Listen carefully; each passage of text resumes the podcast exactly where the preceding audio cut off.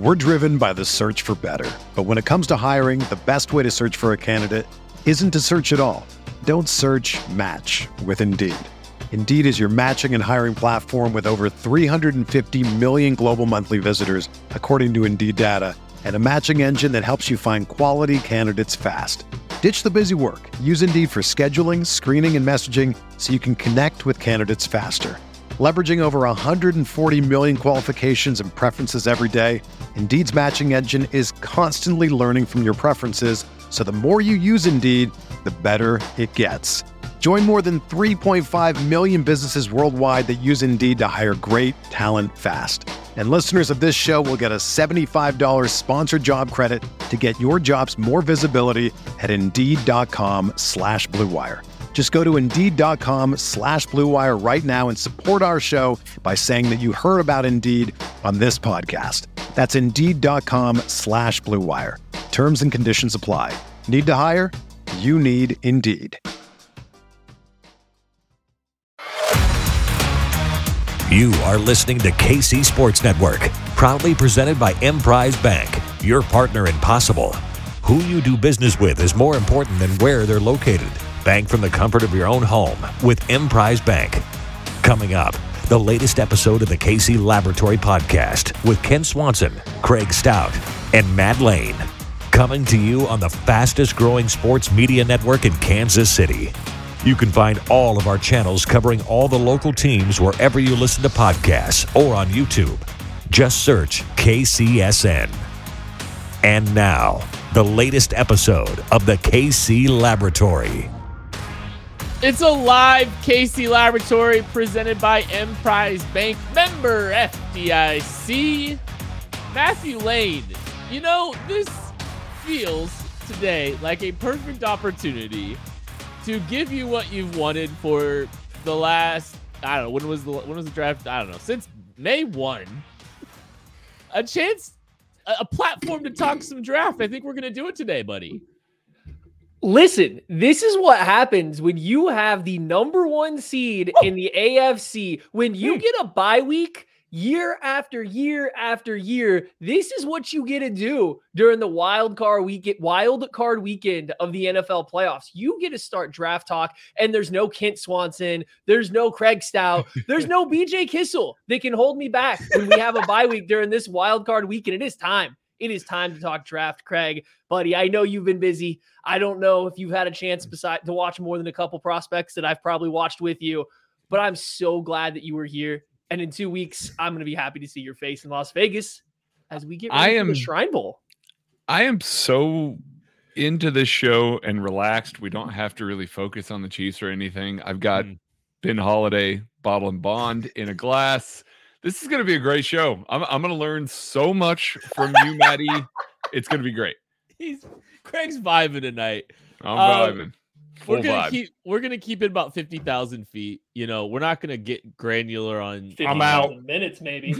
yeah we're gonna i think it- it's gonna be more just like big big big picture stuff than it is like we're gonna get all the way into the weeds on every single prospect uh so maddie can just deal with that but uh before we get into anything we do have a very special announcement as it pertains to a giveaway that we are doing for the kcsn foundation so we are having a ticket giveaway where you can win two tickets to the afc divisional rounds you can get two entries to the tickets for less VIP tailgate and one parking pass. So two tickets, two entries to the uh, tickets for less VIP tailgate and one parking pass. By donating to the KC Sports Network Venmo, you are entered. One ticket is ten dollars. Eight tickets is fifty dollars. Again, you're going to get a chance to go to the AFC divisional round. Might be the only playoff game in Arrowhead this year. KC Sports Network is the Venmo. $10 one ticket, eight tickets, $50. There should be a link to the Venmo in the description of this show. But you have until January 18th to get your tickets. You're going to get a chance to go to the game, and you are going to help the KCSN Foundation in a big, big way, um, helping us continue to. Um, you know, do things in this community that we we want to, you know, that we love doing and want to support. So, um, yeah, it gives you an opportunity to help a lot of people in the in the area and potentially go to the AFC divisional round. Uh, hit the like button, hit the subscribe button if you're watching. Thanks everybody for hanging out. Uh, it is going to be a draft show tonight uh, because we we I I'm, I'm actually really excited. If you've been following us, you know how much we geek out about the roster building stuff, and we're energized by the roster building stuff. And the draft is obviously a big factor. That I mean, we write a book about it every year. Um, but we're not going to get into day three safeties. We're gonna maybe a little bit, but Maddie's Maddie Maddie's hell bent on on that happening. But I think it's worth having a big picture conversation about you know this this team's big glaring needs heading into the offseason this team's you know potential draft strategy and looking at you know where there are some maybe some big pockets of players that they could potentially capitalize on when it comes to you know ranges of the draft you know the first you know the top 100 picks. So um i think it's probably worth going through a few positions and talking about you know what could happen at the position and and you know whether or not we think it's worth investing in draft you know draft capital in it. So i think like the one i want to start with is orlando brown. Like that's the big question. You know there's a lot of there's a lot of debate about what to do with orlando brown. Do you sign him to a big deal? Does he agree to a big deal? Do you franchise tag him for a second year? If you do franchise tag him, what's the game plan? Are you investing in the tackle position for the long term and saying goodbye to Orlando Brown after this season? I think that's one of the I, that I, I, outside of Chris Jones, that might be the biggest question mark for this offseason and the biggest what what could be the biggest determining factor in how this team approaches the draft, Matthew. Yeah, um it's so there's going to be a lot of draft talk, but I, I agree that you have to start it with Orlando Brown Jr. And I, I would even push back that it's probably more important to figure this out than Chris Jones. Mm-hmm. Um, he's under contract because Chris Jones is under contract. Is under contract, and the more I look at it, the Chiefs technically, with the way the cap's going, can ride with him for what his cap yeah. is next year. Like it's doable. So this is bigger, and more so. This big bigger is Orlando Brown Jr.'s just about to turn 27 in May. He's still young, especially for an offensive tackle. He's been healthy throughout his career. So, like, this isn't a guy that you're worried about coming up anywhere close to what you would anticipate being a production drop off or a play level drop off. So, the Chiefs are kind of in a weird spot. And they have this above average left tackle, maybe well above average. He's making, I mean, you know, maybe well above average. Apparently, his peers and opposing coaches think he's well above average. And he's coming into his prime, especially for this position. How do you openly choose and willingly walk away from that? What is the thought process to do that? You want to say you're picking in the top 10 and you want to go draft the top 10 tackle to replace him? Absolutely fine. Save money. You're hoping mm-hmm. you get better than above average left tackle play out of that guy. When you're drafting at the end of round one perennially, eh, that becomes a lot more difficult. So, like, this is a huge decision they have to decide. And I honestly, much like last year, I think his play down the stretch kind of made the choice for them. Uh, then, if I'm being frank, I think he's played his way into being a chief one way or another for at least, at minimum, one more year. I made the argument last offseason that the Chiefs should pay him, and they did put a contract on the table. Obviously, Orlando Brown and his agent decided that they wanted to go, you know, let it ride another year, try and prove that he was worth that money all he's done in that time period, yeah, he didn't start very hot, but was make another Pro Bowl, was go ahead and perform well at the end of the year again, you know, continued to be one of Patrick Mahomes's, you know, left hand man. I was going to say right hand man, but he plays on the left, left hand man. So, like, he's he's very integral to the locker room. He's very integral to what Patrick Mahomes does. He understands what Mahomes does. He made another Pro Bowl at this point, uh, like Maddie said, with his age and the production that you are going to get over the life of that contract, I don't see how he doesn't make at least what he made last year, you know, as far as a contract goes. We'll see. You know, I understand him wanting to hold out, be the top paid tackle and all that. Laremy Tunsil is going to have something to say with that this year, and maybe that will help set the market a little bit. You know, the Chiefs might say, hey, we're not coming up to that number, but we'll come up to this number instead. Maybe that's what helps bridge the gap. But Maddie's spot on here. The earliest that the Chiefs can pick with their natural pick this year is 27. That's right. Based on their record, based on everything else that will sort out, and based on them having to buy, the earliest that they can pick is 27th. So that's tough. That is really tough to look at and say, oh, you can get a guy, go out and just wait. You can wait for that sort of guy. Historically, that's not the case. You don't find really, truly elite left tackles typically at that point. As a matter of fact, it is more likely that you are going to find a downgrade to Orlando Brown Jr. Yes, it saves money. Yes, you can use that money elsewhere. I understand all of those arguments, but frankly, you need to protect Patrick Mahomes. So I think Orlando Brown Jr. gets paid this offseason. And I I think let's just say if they tag him again, if they tag him again, I don't think that they're getting a long-term deal with, with him done for you know beyond this year. Like I think if they tag him this year, the plan is they're moving on. Mm-hmm. Now that's where it gets a little bit interesting. Let's say they tag Orlando Brown. If they tag Orlando Brown, do you try to find a tackle in in the back end of round round one this year to develop for a year? Is that a tactic that you try to employ, Matthew? Okay, so now I'm pivoting from broad spectrum stuff into this particular draft class, right? So now you go from go for it. Theoretically, yes, that is a a path that is 100% acceptable. You're going to take a slightly probably if your goal is to start Orlando Brown Jr. for a year and then cycle in a new guy after he develops for a year, you're taking a higher ceilinged, more developmental tackle prospect that probably is a high end athlete that flashes but isn't ready. Um, so you'll take him at the end of round one. Think Walker Little for the Jaguars, a guy that we were mm-hmm. kind of high on that's got forced into playing time down the stretch this year and has been pretty good. You're kind of thinking of a guy along those lines, you know, towards the end of round one. I guess that was a little early for him, but still, that's what you're thinking. You can do that.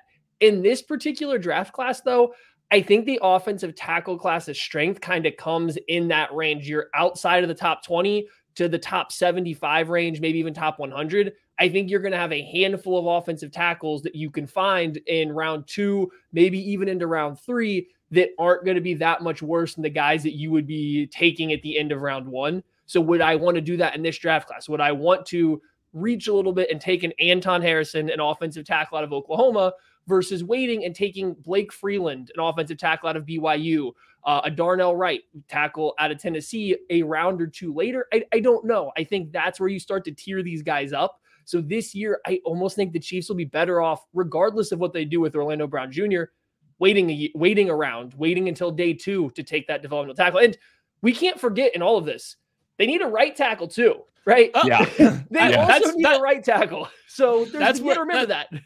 Okay, so yeah. this was the next question. I'll ask Craig this. Mm-hmm. Well, uh, this is just a okay let's say that let's say that they go out and they extend Orlando Brown Jr. or they tag him. I don't care. Either one. Just like a Dawand Jones. Just a massive human. So you've got two massive giant bookends. Mm-hmm. Just do you do you go right tackle early in the draft? You go try to take a, a right tackle early and just build a giant wall around Patrick Lavon Mahomes? I mean, Yes, I, I, I would prefer that. I mean, especially since you've got two young interior, you know, offensive Cost linemen there. Yeah, cost controlled. And yes, you are paying Joe Thuney, and yes, you are playing Orlando Brown Jr. But you know, you can get by with not having an elite player at a position. We talk about it all the time when building offensive line. You can get away with not having an elite player at one of those positions, but frankly, that's where the value kind of is. Like if you wanted to tell me that Darnell Wright, uh, you know, near the end of round two, which I don't know if he'll be around for that, I, but a guy for Tennessee that played right tackle a lot, he is fun as hell to watch and would be really fun in this offense. A good mover, a guy that can you know bulldoze dudes in the run game, th- lives to pancake people. Like I mean, I I love watching guys like that. If you told me that that was the pick in round two, I'm not going to argue it one bit. Make the strength a strength. All of a sudden, you take this offensive line from potentially a top, you know, six, seven, eight unit to a top three unit if if right works out in that scenario. So yes, absolutely you can do that. Protect Patrick Mahomes. lean on the run game when you're ahead. Like all those things work out for the Chiefs. So I would absolutely take a right tackle early in that scenario. Yeah, I, I it's it's worth examining, and that would be a, just a fun proposition there, just to just to just load up on the offensive line, um, just create a, a, a really good group. I mean, it's already a good group in front of Mahomes, but just continuing mm-hmm. to add that. We're spending a lot of time talking about the draft today, if you couldn't tell, and Tucker Franklin's here to talk to you a little bit about DraftKings. The NFL playoff picture is locked in, and my go to place for wild card round action is DraftKings Sportsbook, an official sports betting partner of the NFL. To kick off the road to Super Bowl 57, new customers can bet just $5 and get 200 in free bets instantly. Plus, all new and existing customers can get a no sweat bet each day of the wildcard round this weekend. Just place any NFL bet of your choice, and if it loses, you'll get a free bet back up to $10. Action's so good, why bet on the NFL playoffs anywhere else? As Chiefs fans, we get to kick our feet up this weekend and watch all this wild card round action and get to experience the phenomenal app that DraftKings Sportsbook has. And here's what you got to do to get these deals. You got to download that DraftKings Sportsbook app and use code KCSN. New customers can bet just $5 on the NFL and get 200 in free bets instantly only at DraftKings Sportsbook with code KCSN. Minimum age and eligibility restrictions apply. See the show notes for details. You're listening to the fastest growing sports media network in Kansas City, KC Sports Network. We'll be back right after this. We're driven by the search for better. But when it comes to hiring, the best way to search for a candidate isn't to search at all. Don't search match with Indeed. Indeed is your matching and hiring platform with over 350 million global monthly visitors, according to Indeed data, and a matching engine that helps you find quality candidates fast. Ditch the busy work. Use Indeed for scheduling, screening, and messaging so you can connect with candidates faster. Leveraging over 140 million qualifications and preferences every day, Indeed's matching engine is constantly learning from your preferences, so the more you use Indeed, the better it gets. Join more than 3.5 million businesses worldwide that use Indeed to hire great talent fast. And listeners of this show will get a $75 sponsored job credit to get your jobs more visibility at Indeed.com slash BlueWire. Just go to Indeed.com slash BlueWire right now and support our show by saying that you heard about Indeed on this podcast. That's Indeed.com slash BlueWire. Terms and conditions apply. Need to hire? You need Indeed. With threats to our nation waiting around every corner, adaptability is more important than ever. When conditions change without notice, quick strategic thinking is crucial. And with obstacles consistently impending, determination is essential in overcoming them. It's this willingness, decisiveness, and resilience that sets Marines apart. With our fighting spirit, we don't just fight battles, we win them. Marines are the constant our nation counts on to fight the unknown. And through adaptable problem solving, we do just that. Learn more at marines.com. Entertain, educate, inform. KC Sports Network. I'm not advocating for this. Let the record show. I'm not advocating for this. I did just see this question from Mike Guy, and I think it's worth examining a little bit when we're looking at a draft conversation. Mike Guy leaves a comment. By the way, leave a leave a comment if you'd like. Hit the like button, hit the subscribe button. What would Chris Jones trade value be? Well, I think that's just worth exploring. If you go out and you trade Chris Jones, again, I'm not advocating for it. Get don't do it. Uh this team, I, I, I, yeah, I don't know. That's a, here's here's my, uh, real quick. Here's my problem with cra- trading Chris Jones. Like, yes, I understand he's aging. Yes, I understand he's going to be expensive. I don't know what is available out in the market to be able to help you generate at a high level, generate a pass rush, generate pressure, and improve that team. Like I'm I'm nervous about that. Like you like I you guys both think you have some ideas, but like what's it gonna Do cost? I? What's what's the, well, Craig uh, does at least. Is it a, is it a, my, is it a you no, look, uh, you look, no, my my idea is you don't trade Chris Jones and you add Da'Ron Payne and you just have an elite interior defensive line. Like Payne, Hargrave, you, there's some. Oh yeah, absolutely. Either one of those two. But those are trades, correct? Da'Ron uh, Payne would be a trade, correct? No, they're both free agents. Free agent. Okay. They're both free agents. Uh, that's mm-hmm. probably your two best defensive line free agents is Javon so, Hargrave yes. and, and Da'Ron Payne. my whole thing is though, if you're going to build through the interior defensive line, I mean that that would mean adding to the interior and not replacing Chris Jones with a Da'Ron Payne. Correct. I guess is my thing. It's like that's where I that's where I go. So let's just let's just or do you have something, Maddie? Jump in. Well, I was gonna give you the path. Like I don't think this is the case because I I I think the Indianapolis Colts trading for DeForest Buckner for was it pick 13? People think that that's like the starting price for a Chris Jones trade. No I don't think so. Uh, the age matters, how much money he's going to want matters. And I think that Colts trade was a little bit of an outlier. I think the Colts trading that pick yeah. for a defensive tackle was an outlier. I don't think teams around the NFL are using that as a barometer of what they're going to trade for a defensive tackle or any defensive lineman. It's similar to the Christian Kirk deal for the Jaguars. We heard how that made every, you know, a bunch of teams mad because now all of a sudden there's this, you know, deal that's way out of the market that they have to, eh, you know, reply to or act on. And eventually they just kind of started ignoring it because it was an outlier. I think DeForest Buckner for the 13th overall pick's an outlier. So I throw that out, and now you're looking around. What is a defensive tackle who's nearing 30 that's going to want $27 million a year? You know, wh- what's his trade value actually going to be? So, okay, let's say you get a late first round pick for him. And I think that's probably the best case scenario. Like, that's what I mm-hmm. assume is the best case scenario. Okay, now what am I doing with that? Am I going to come out of this draft with BJ Ojulari and then pay Da'Ron Payne $20 million, save just a little bit of money and like hope that's as good? I don't I don't see how you get as good. The only way that trade makes sense is if a Colts level team comes in and offers you a pick around the 10th overall pick and you are either going to use that to trade up and go get well Jalen Carter and hope he becomes Chris Jones, or or you're going to take you know uh, Tyree Wilson, Myles Murphy, defensive ends out of Texas Tech or Clemson, get better at defensive end and still pay a Hargrave or a Payne. Like there's your path to saving a little money, maybe getting better, getting more complete along the defensive line. I just don't think you're going to get a top 10ish pick for Chris Jones in trade, and then that theory, whole theory scrapped. Yeah, and it's and and it's Carter and then a cliff. Like I mean, it, it yep. is. So you you're not looking at a draft pick and going, well, we'll just get that guy to come in and affect the passer the way that Chris Jones did. And you can rewind back to last offseason where I'm sitting here going, yeah, Chris Jones not playing for this team this next year. You know, I will, you know, all this stuff. He has blossomed under Joe Cullen. He had th- by far his best year ever.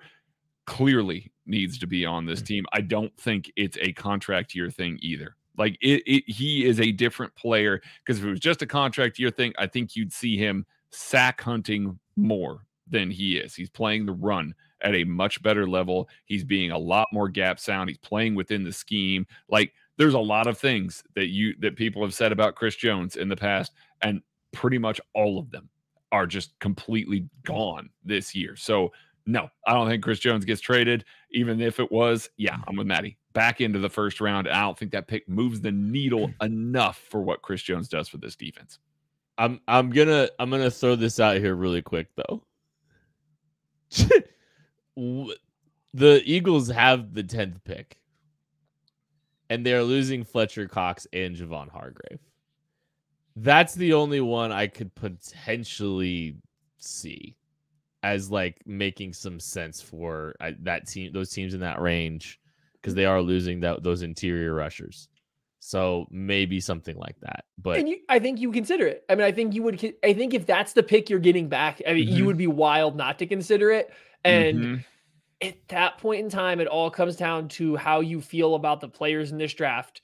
And do you think if a Jalen Carter and Will Anderson are off the board, how do you feel about Myles Murphy, Tyree Wilson? How do you feel about that next group after the top two? Because you probably won't get Carter or Anderson at 10, but you might get the next guy. So if you love a Myles Murphy, if you love Tyree Wilson, then maybe you do consider that move. Now, you still need to go out and get veterans. And the yep. best veterans happen to be at defensive tackle. And they're probably going to want to get paid too. When Chris Jones is out there making $28 million, guess who else's price tag goes up?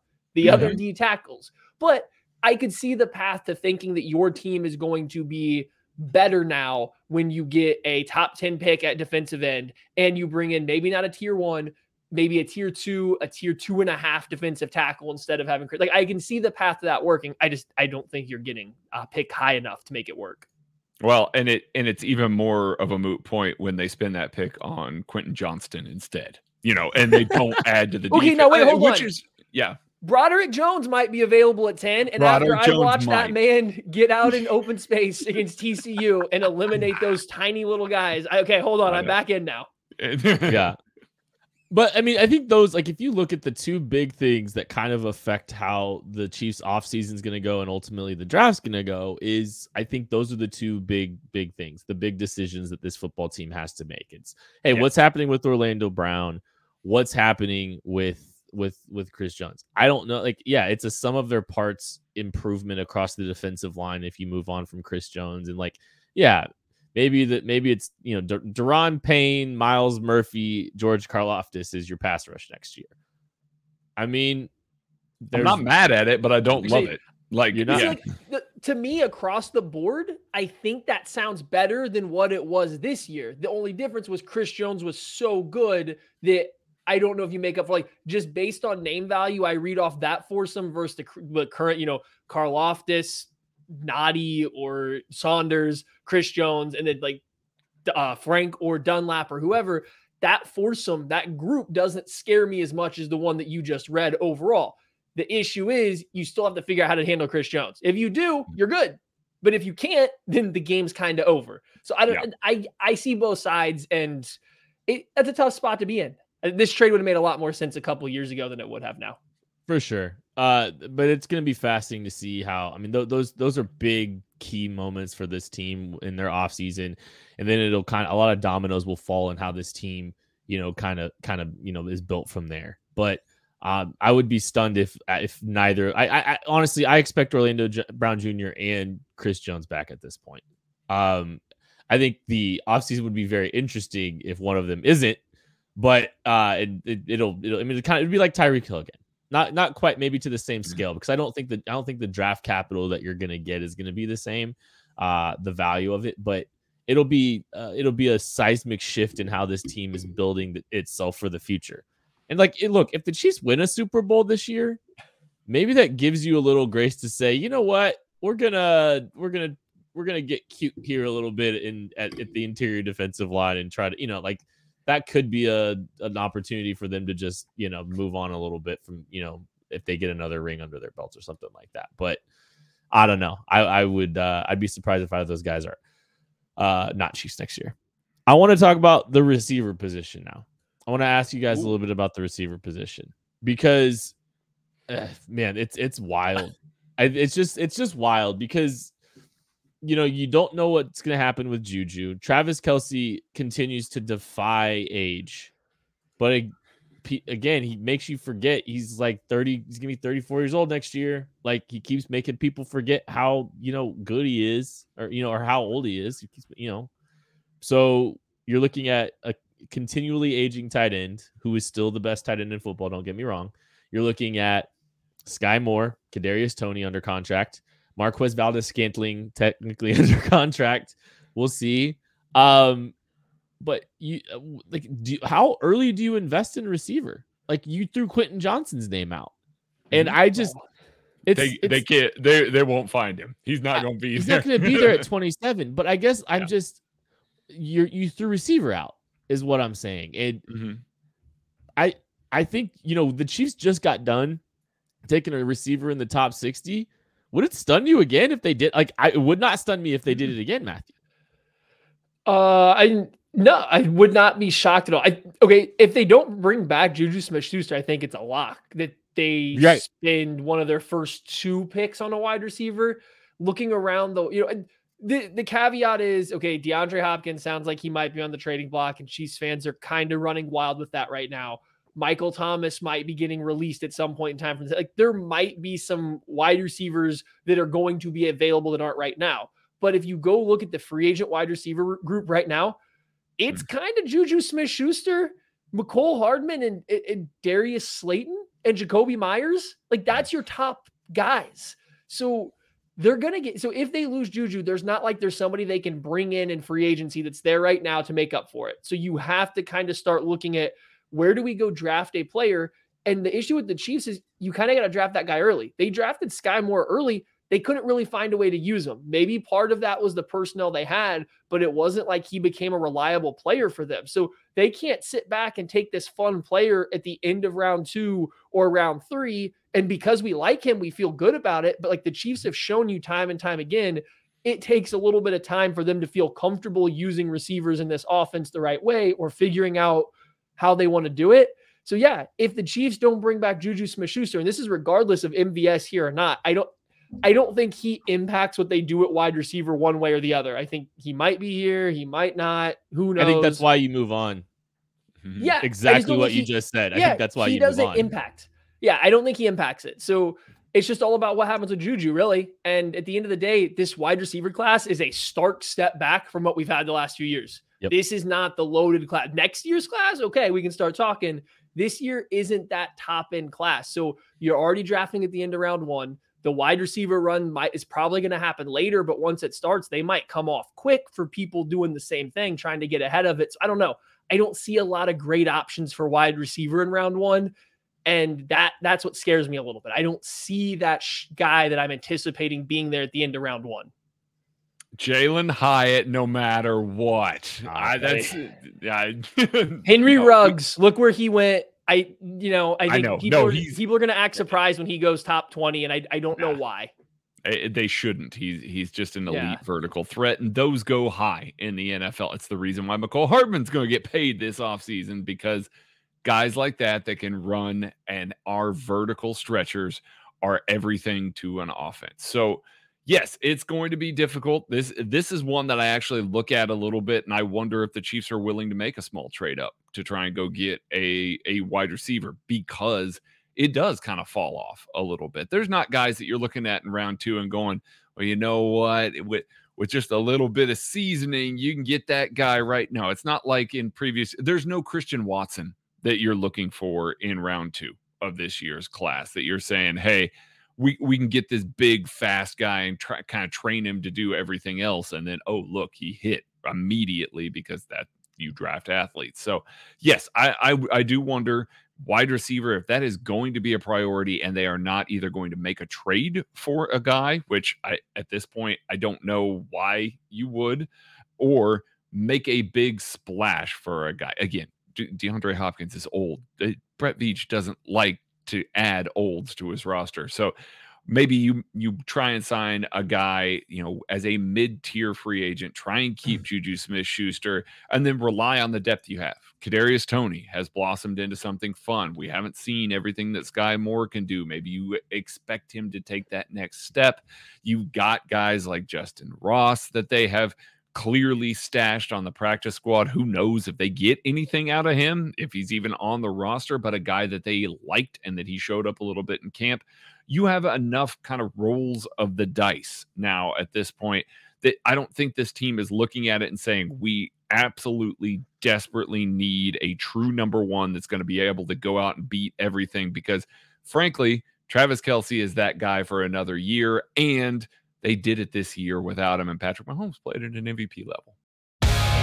You're listening to the fastest growing sports media network in Kansas City, KC Sports Network. We'll be back right after this.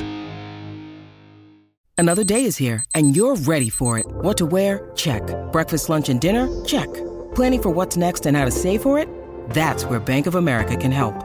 For your financial to dos, Bank of America has experts ready to help get you closer to your goals.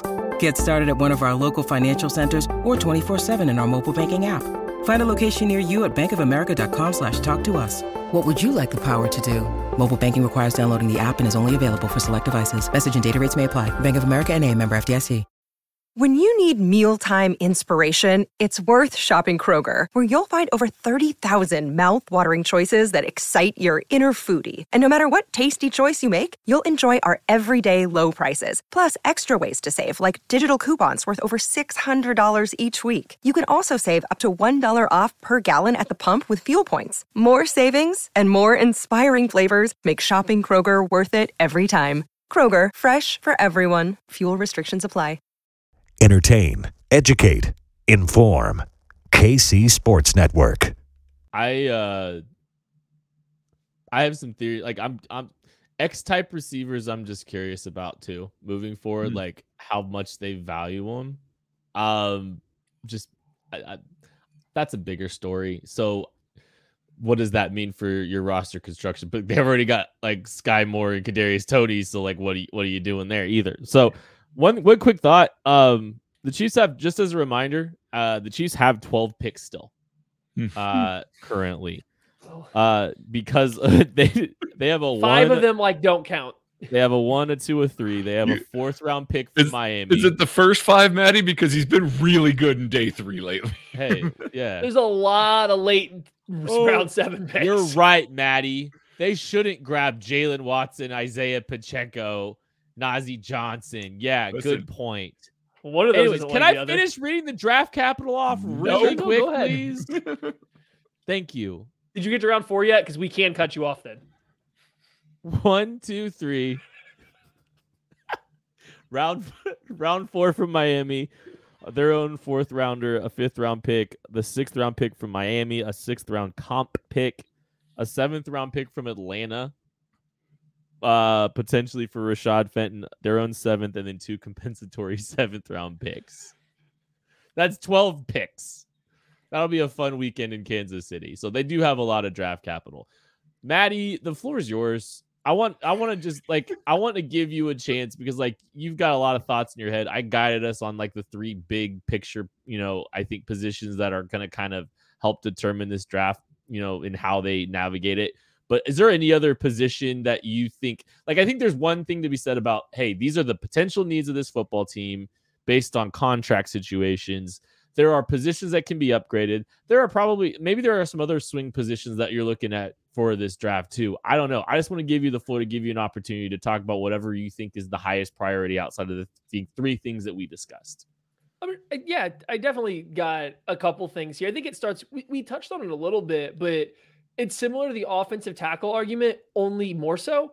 You don't get pass rushers at the end of round one, and this is probably a tricky year to have this conversation since the Chiefs are coming off of drafting George Karlaftis, who did have a very good rookie year, who has shown for a late round one rookie to come out and be actually very productive. And even if you mm-hmm. look around the league the past few years, there's some guys taken towards the end of round one that are starting to pop up. It's starting to come every year now. You're getting a late round one guy that is starting to shine a little bit.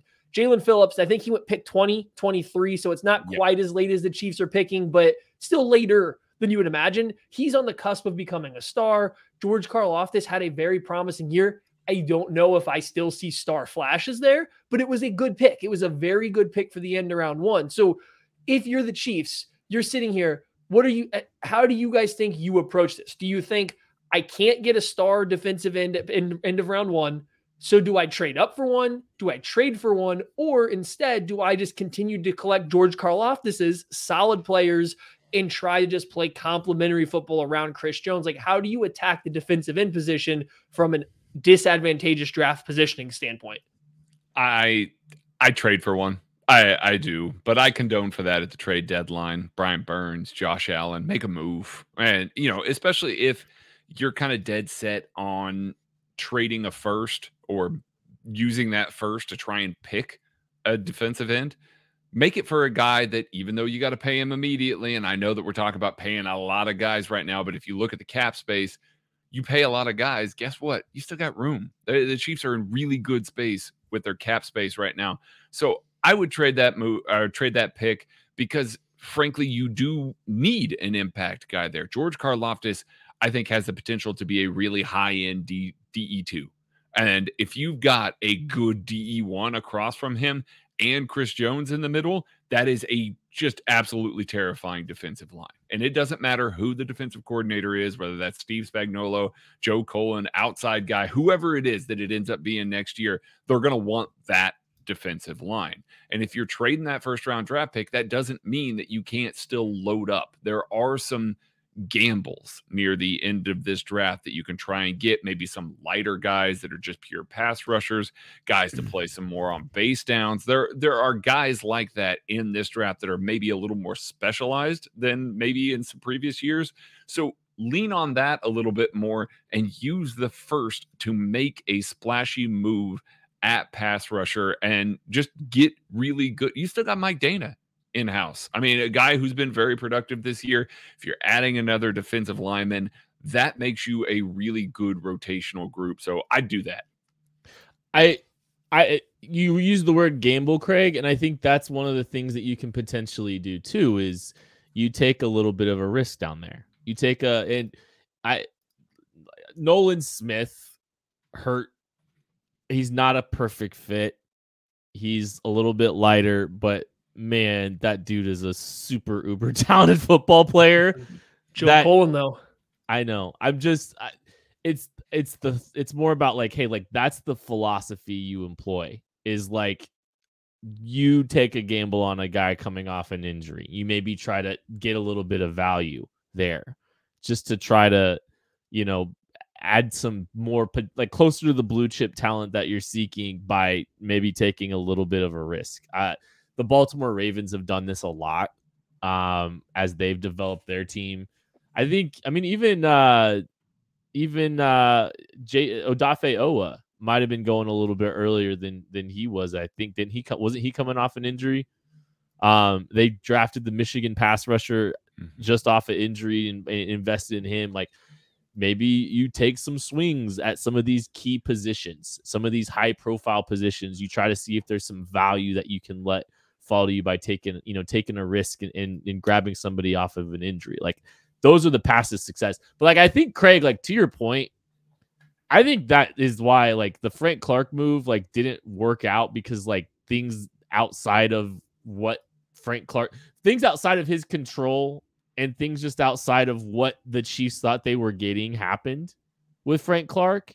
But like the version of Frank getting the version of Frank Clark that was in Seattle for the 25th pick, I know you have to pay him, but like you you can't get Frank Clark's very often at at pick 25 unless there's, you know, this the stuff that happened. But um man, I, I will I will maintain Frank Clark if he helps set, you know, like ends up second in the NFL ever in playoff sacks, well worth that first round pick. I don't I don't care that he had some down years in the middle there, like finishes out the playoffs well, like well worth the first round pick. Please proceed. no, Nope. that, that was it. It was great. No, I, I'm with you. Um, I think that trade's going to skew a lot of Chiefs fans' like thoughts on the whole thing. And I think you just you just have to go back and just like consider if the Chiefs got you know fourth year Frank Clark for this entire time, how would your opinion change? Maybe you still thought it was an overpay, but now the process looks a lot better when it's a guy that is perennially you know ten sacks. Dominating versus the run, always healthy, always giving, like always can give it his all. Like that changes everything. Um, so I agree. I, one more question on defensive line then or end. Ha, if we're sitting here now, January 12th, we have no idea what's going to happen. What what do we think they're looking for in terms of pass rushers? Do you think this is a transition to a Joe Cullen esque pass rush? Do we think this is a traditional Steve Spagnuolo pass rush? Like what? Where as a where you want to tell these fans, these great fans, these people listening, all 157 of them right now, what kind of defensive lineman do we think the Chiefs are going to be looking for in this draft? You asking me you asking me to call my shot on defensive coordinator? Okay. What? Um, no. I just listen.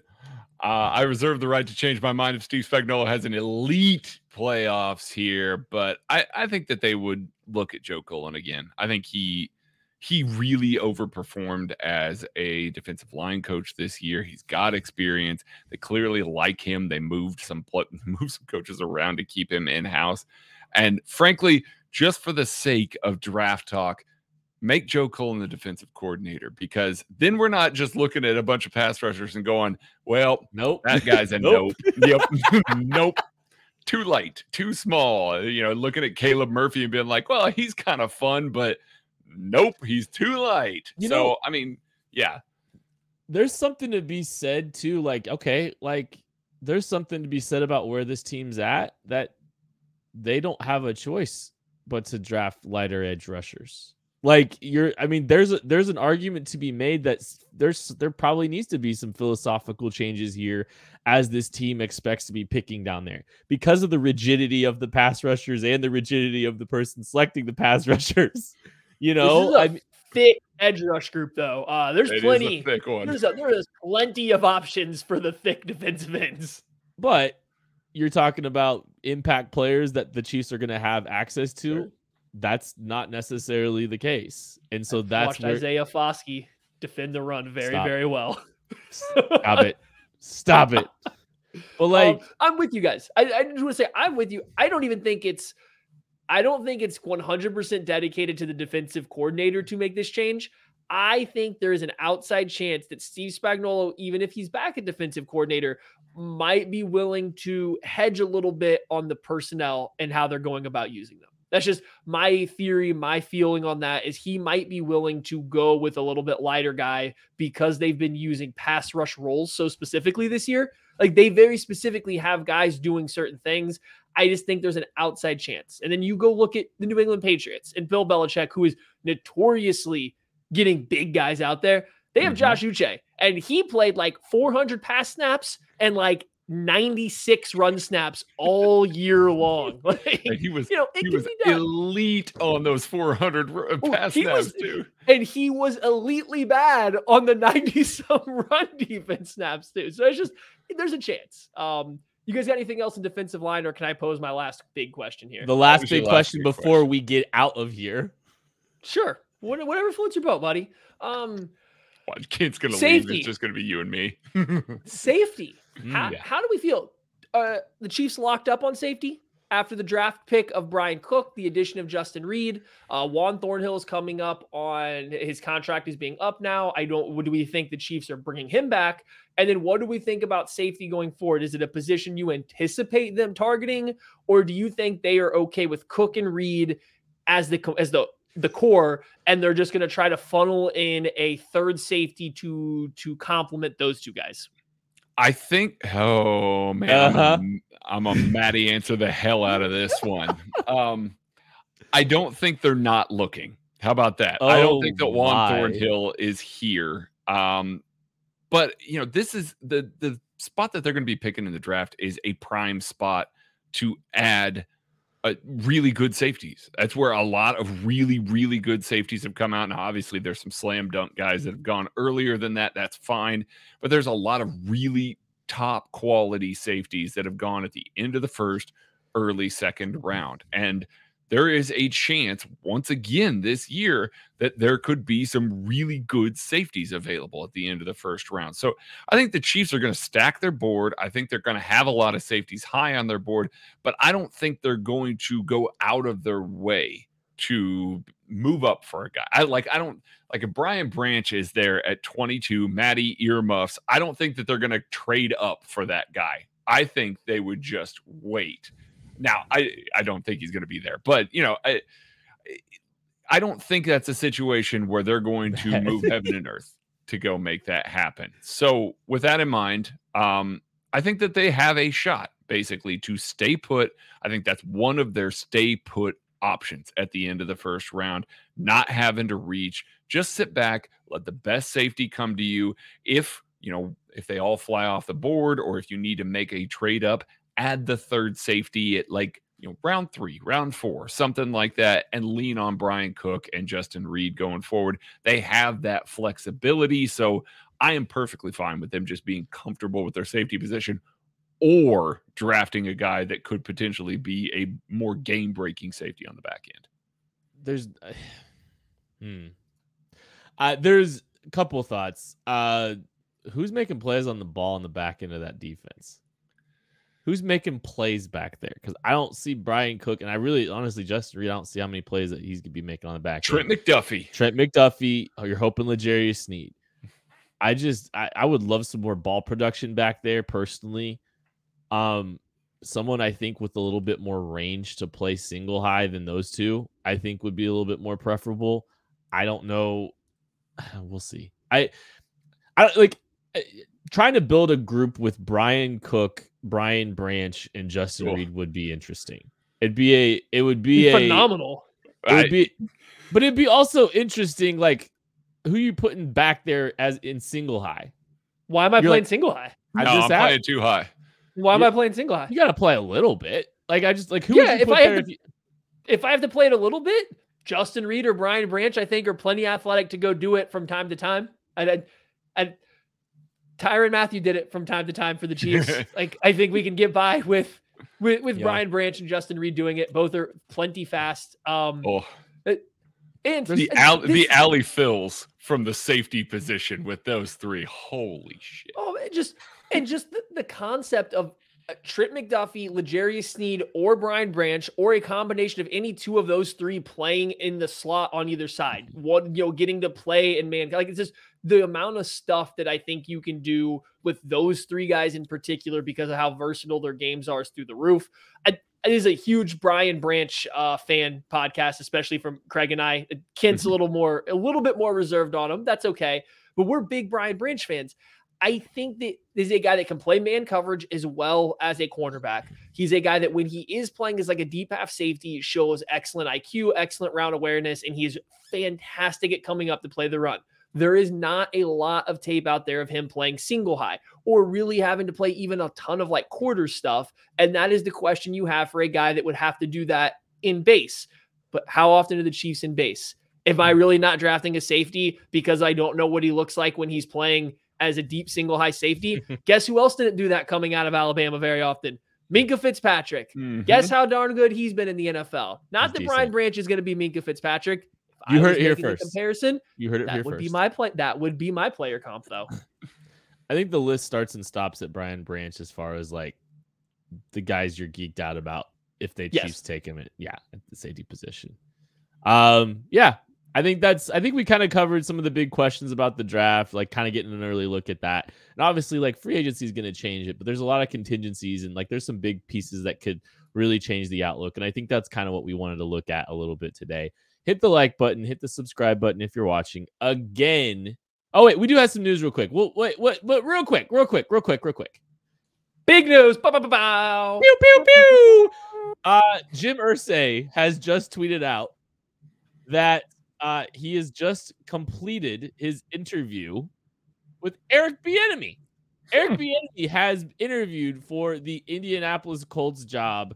Uh, I'm a little bit surprised that he is getting this opportunity, Matthew. I, I kind of wondered if that was going to be the end of his chances of interviewing, but uh, uh, uh, Chris Ballard and and the uh, in the Indianapolis Colts, Jim Irsay have given Eric Bieniemy an interview today.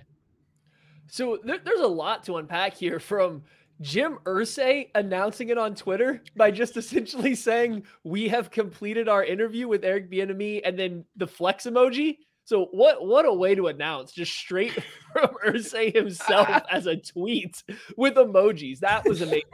but then also um Zak Keefer, who covers the Colts for the the Colts in the NFL for the Athletic, also tweeted out the Colts have been digging in to Eric Bieniemy the last few days, and then they had completed the interview with him per Jim Irsay. So they've apparently been doing a little bit of legwork the past couple days. They were able to keep it under wraps here for a little bit.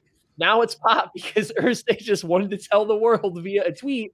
And you know, I, I don't know if Irsay does stuff on purpose or not. I don't know what Yes. his process is, but it's just it's interesting the way it was announced to me. Yeah, I, and just to put it in reference with the rest of the coaches that the Colts have been looking at here, they they've been seeking permission to interview Sta- Shane Steichen, Ben Johnson, Aaron Glenn, Raheem Morris. They did interview Bubba Ventrone. They did interview uh, Ejiro Evero, and reportedly, you know, now Eric Bieniemy is one of those. Jeff Saturday certainly has gotten an interview as well, kind of as the interim head coach there. So they are in on some of these play, you know, some of these coaches that are hotter names. But when you look at that, I mean, really, Shane Steichen's the only guy that I think you, you look through that list and you're like, man, that you know that guy's been on more you know hot head coaching lists than a guy like Eric Bieniemy. So uh, it could be that they're looking for kind of that tier. Obviously, not going after you know Sean Payton or anything like that, but could be looking at that tier. Maybe this is the spot that Eric Bieniemy finally gets himself a shot to coach an NFL team. Okay, so one thought here is, you know, with Jeff Saturday, former player, uh, culture guy, they really they wanted to try to bring him in here to um uh, bring him into the you know the building for the rest of the season to establish a culture, have some brutally honest conversations with you know with that with that team. And the funny thing is, if you read some of the reports and stuff, it sounds like some of those things were really genuinely materializing for the for that organization. A lot of the on-field pro- product on on Sundays wasn't necessarily translating to some of the anonymous like feedback that they were giving uh, about the the Jeff Saturday era that said, "Hey, look, you know, there's some, you know, maybe not the the best best you know Sunday performances, but you know, some some of the responses to these guys and, and the culture being established in some ways, you know, was working. Well, Eric Bieniemy doesn't pull punches. That's one of the mm-hmm. things that that teams res- you know that that the that the team respects about him, that players respect about him, the brutal honesty, the accountability, the the you know loving guys hard. I mean, if that if those were some of the things that Jim Irsay was seeking in his next head coach, well, I mean, I think there's there's some correlation to what Eric Bieniemy can provide when you listen to some of the things that that players hold um, dearly about about Eric Bieniemy is, that accountability and that leadership and that um, brutal honesty that you know breeds a, a lot of love too. I I think EB's the kind of coach that makes a lot of sense for the Colts. Uh, coming off of Frank Reich, and he's kind of the, the offensive mind, a play caller. He's in control of one side of the football, which makes him an easy scapegoat when that side of the football doesn't work. But usually, when you do that and it fails, the pendulum swings the other way. So you might consider a defensive head coach, but defensive head coaches don't work out a lot in the NFL anymore. Mm-hmm. NFL's kind of turning away from those guys. So the next type is the motivational guy, a manager type. And I think that's EB's path to being a head coaching candidate. I don't think he comes across I mean, I could be entirely wrong, but as a guy that's going to control the whole offense, call all the plays, design everything, he's going to have his fingers in there but that's not what he's going to do. He is going to be managing everybody else, put together a good staff, have a good beat and a good read on everybody. And if you look at the Colts roster over the past years, they haven't won because of Frank Reich's elite offensive game planning or play yeah. calling. It's been based on the type of player they get, the buy in they've been getting. Like that seems to really resonate with the way Chris Ballard scouts, the way that scouting department brings players in, and what they respond to. So I think Eric Bieniemy makes a lot of sense for that team. I think that's a good mesh. And it's a quality roster of guys overperforming their talent level, but it's still a quality roster. They're just a quarterback away. You're not asking Eric Bieniemy, first time head coach, to come in there and rebuild a 53 man roster. He needs to find a quarterback and keep everyone motivated, and then they should see themselves as a, com- a competitor for the playoffs or the you know the Super Bowl. It's like that's a good spot. That's a good spot to be in for that type of coach. I think it makes sense from both sides, but boy, they're interviewing everybody right now. They kind of are, yeah. And I'm I'm lockstep with Maddie there. I, I think he makes a lot of sense. Um, you look at that Colts roster and kind of the way that every season recently has spiraled downward further and further. You need a guy that's going to try and hold some accountability, try and bring that squad up. And, you know, after they trade for Derek Carr and they have their quarterback, like at that point, you know, you can look at that roster and go, oh, they probably are going to win the AFC South. And that's, I mean, with Eric Bieniemy at the helm, that's not out of the question. And boy, that would be a hell of a turnaround in year one.